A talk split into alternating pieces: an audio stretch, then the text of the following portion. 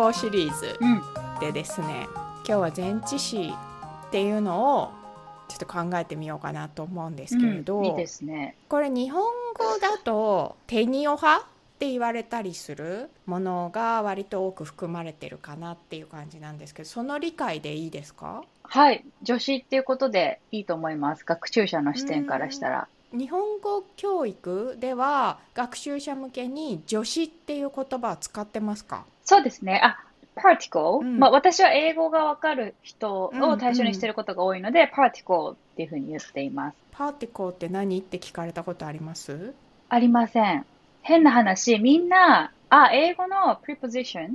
みたいな機能だよねっていうふうに、おのおの理解をしているので、そこで聞かれたことはないですね。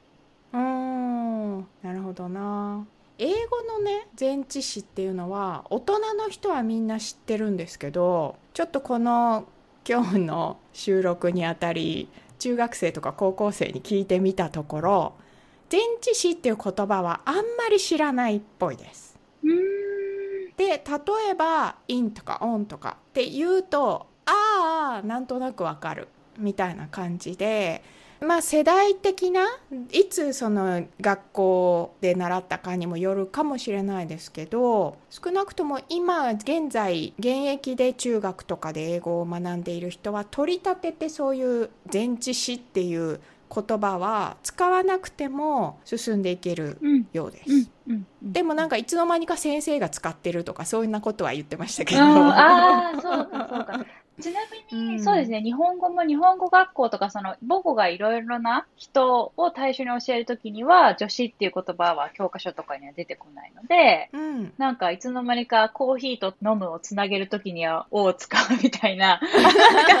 うん、そうですね、そういう接着剤として必要なんだな、みたいのを学んでいくのでうん、助詞ですみたいな形では教えてないのが一般的ですね。なるほどね。まあ、ちなみに私がやってる神谷イングリッシュコーチングではその文法用語が得意な方とそうじゃない方っていらっしゃるので受講生の人が文法用語をよく使ってるなと思ったら前置詞って言いますけど、うんそうじゃなければなんかちっちゃいのとかうん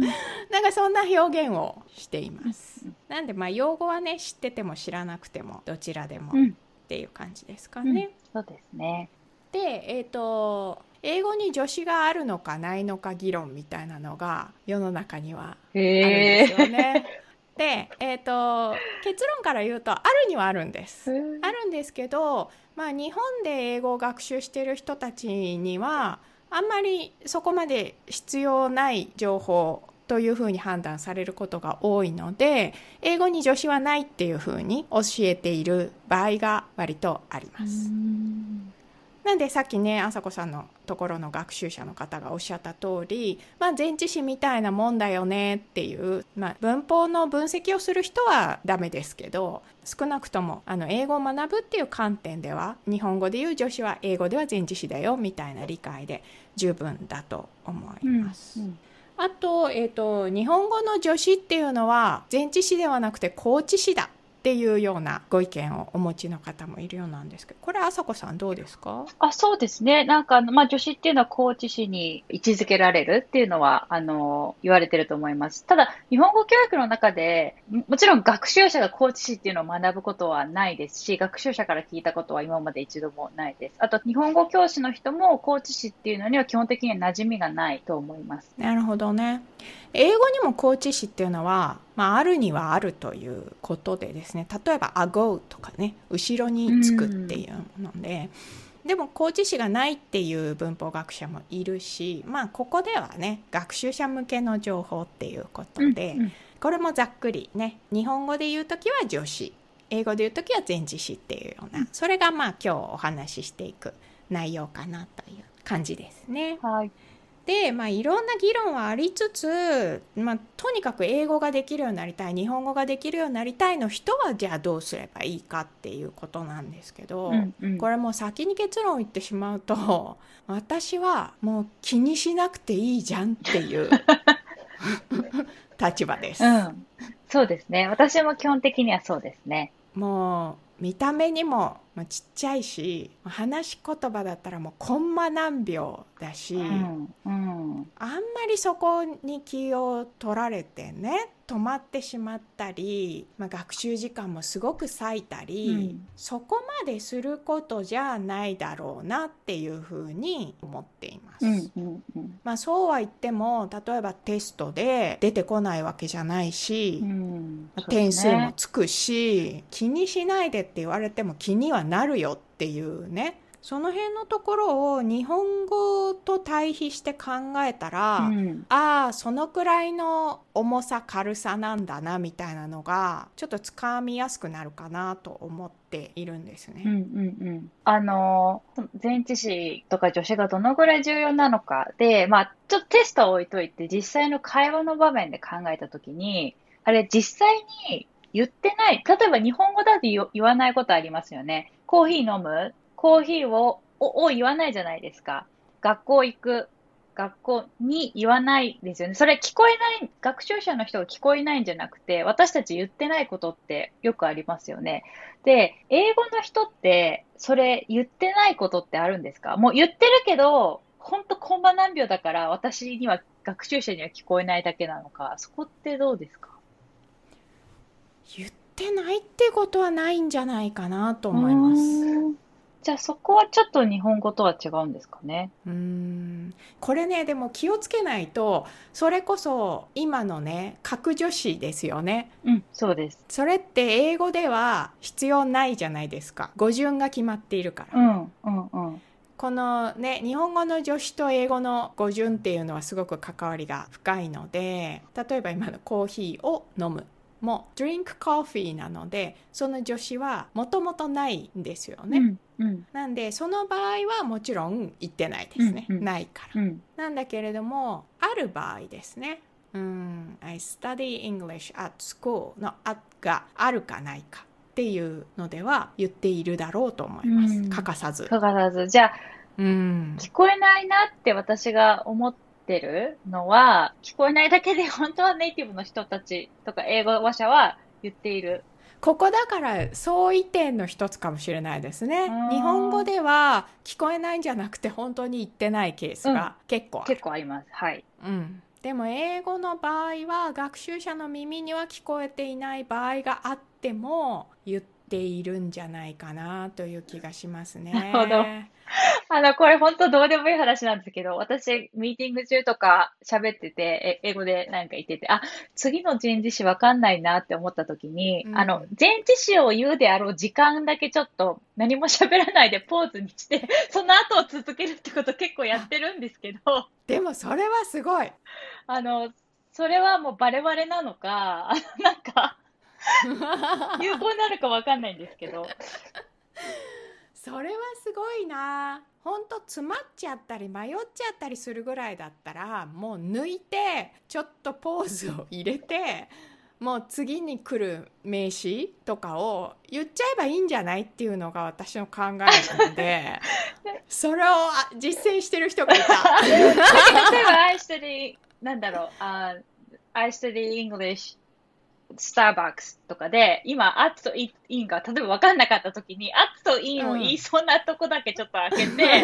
study English Starbucks みたいな感じで 言ってるんですけど、それバレバレな、うん、どうなのかなってちょっすと思いまごい。すごい。それは高度なストラテジーだと思います。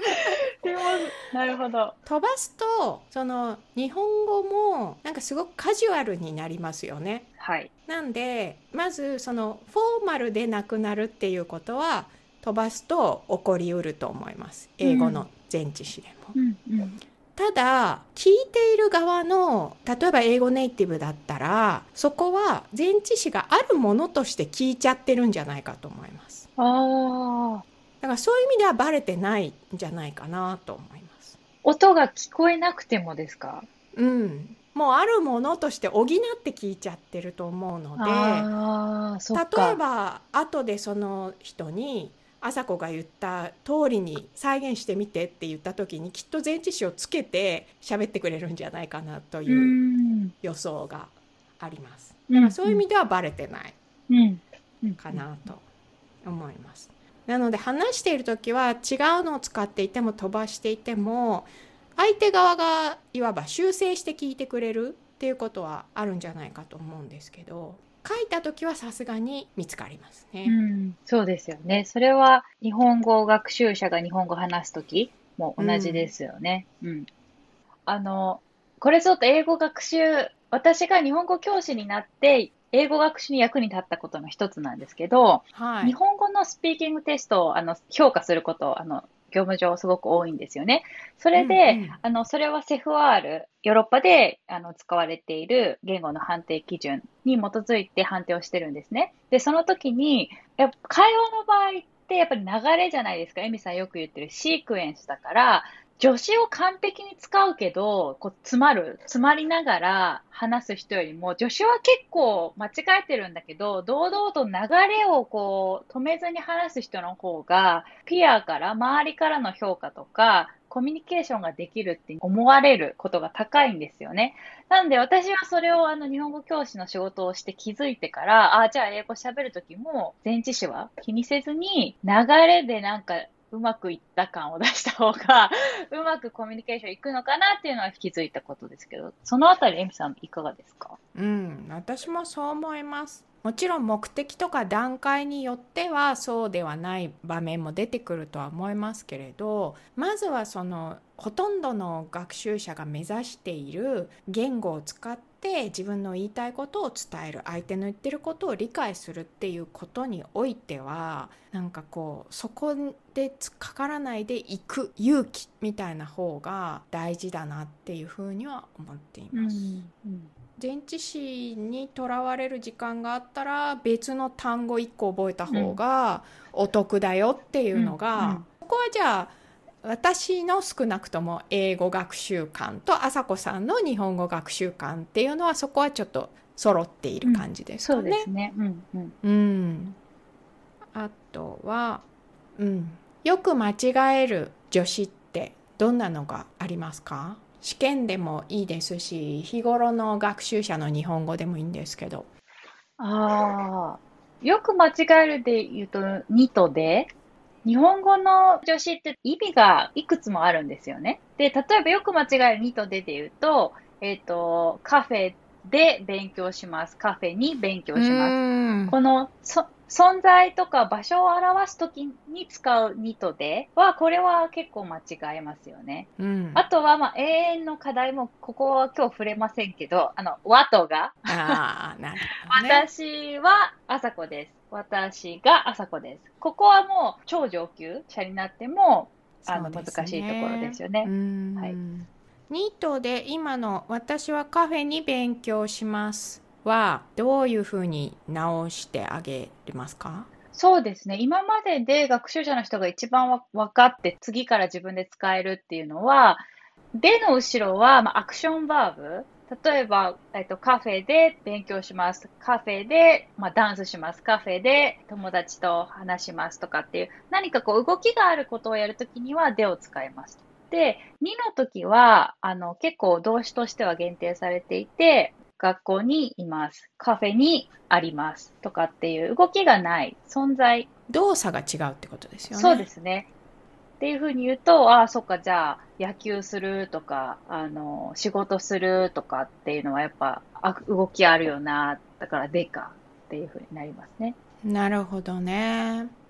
なんかそのカフェでとカフェにが混ざっちゃうっていう時には、私の素人の予想としては、カフェの方を見てると、でもにも使えるから迷ってしまって、、うんうん、そうやって朝子さんにカフェの方じゃなくて「で」の後ろ「に」の後ろの動詞こっちによるんだよって言ってもらうとこう視点が変わるんじゃないかと思うんですけど合ってます？ああそうですよね。確かに確かに。でもこれちょっとエミさんこれこれもともと動詞にフォーカスしている学習者今、エミさんに言われて思ったんですけど、もともと動詞基準で考えている学習者っているんですよ。うんうん、あのどうしてもカフェっていうそっちの前の名詞にフォーカスする学習者と、もともと後ろのバーブを中心に考える学習者がいるので、うん、刺さる人と刺さらない人がいるというか、もともとそこで困ってる人と困ってない人がいることに今気づきました。もしかしたら母語の影響かもしれないですね。なるほど、そうかもしれないですね。うん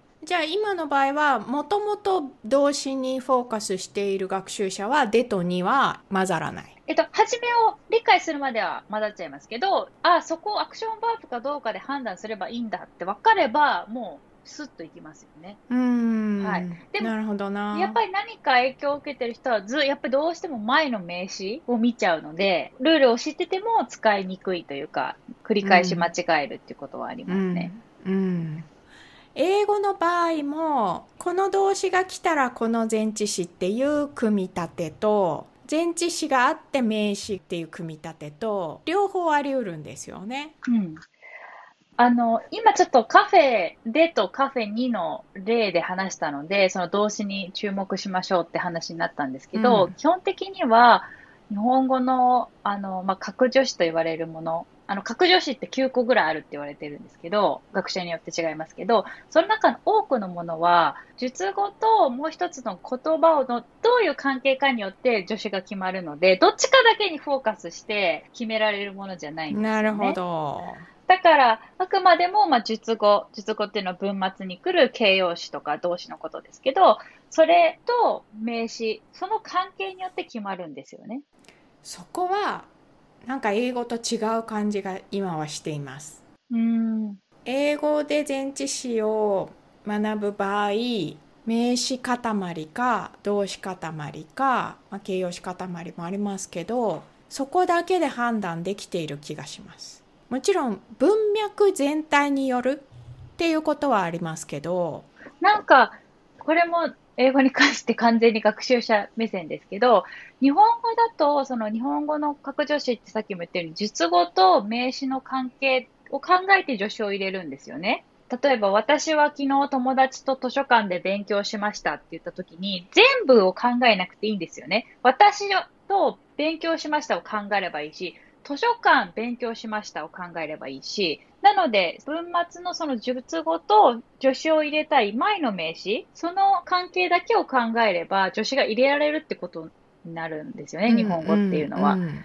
なので、日本語は助詞とその名詞がセットであれば、文頭にも移動できるし、文中にも文末にも、いくらでもこう入れ替えができる。でも、英語はそれができないですもんね。うん。まあ英語もねある程度例えば時間を表す塊みたいなのは前に持っていくこととか後ろに持っていくこととかねできないことはないですけど基本的には英語は語順が大事な言語なのでそんなに自由には動かせないっていうのがありますね。そうだから私の方としては日本語スタートで橋を渡って英語にたどり着く学習者にとってはその語順で助詞がなくて済んじゃうっていうパターン結構あるので、うん、これは日本語から渡っていく人の方が少なくてラッキーっていうところかなと思いますね。なるほど。それはね、学習者に言われます。日本語の場合って、今言ったように正しい助詞との組み合わせなら、文の前でも後ろでも動かせちゃうので、うん、しっかりルールを決めてくれよっていうのは、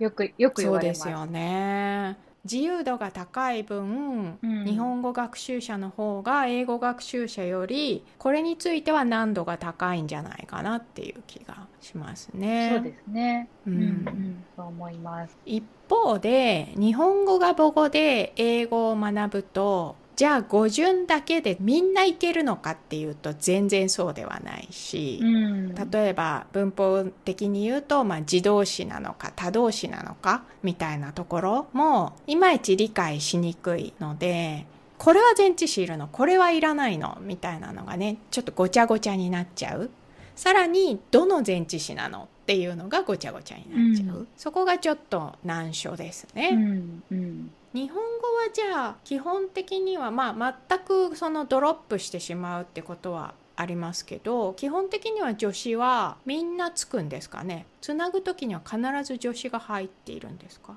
そうですね。あの一部あのとき名詞って言われますけど例えば先週とか今週とか、うん、今日、うん、それはあの基本的にはつかないですよね、うん先週、京都に行きました。確かに。なので、学習者は基本的には助詞はつくんだなと思っていて、あ、先週とか時名詞の時だけはつかないんだ。それだけで、スッといきますよ。うん。うん。うんなるほどね。today, yesterday は何もいらないけど、on Sunday とか、in 何月とかいりますからね。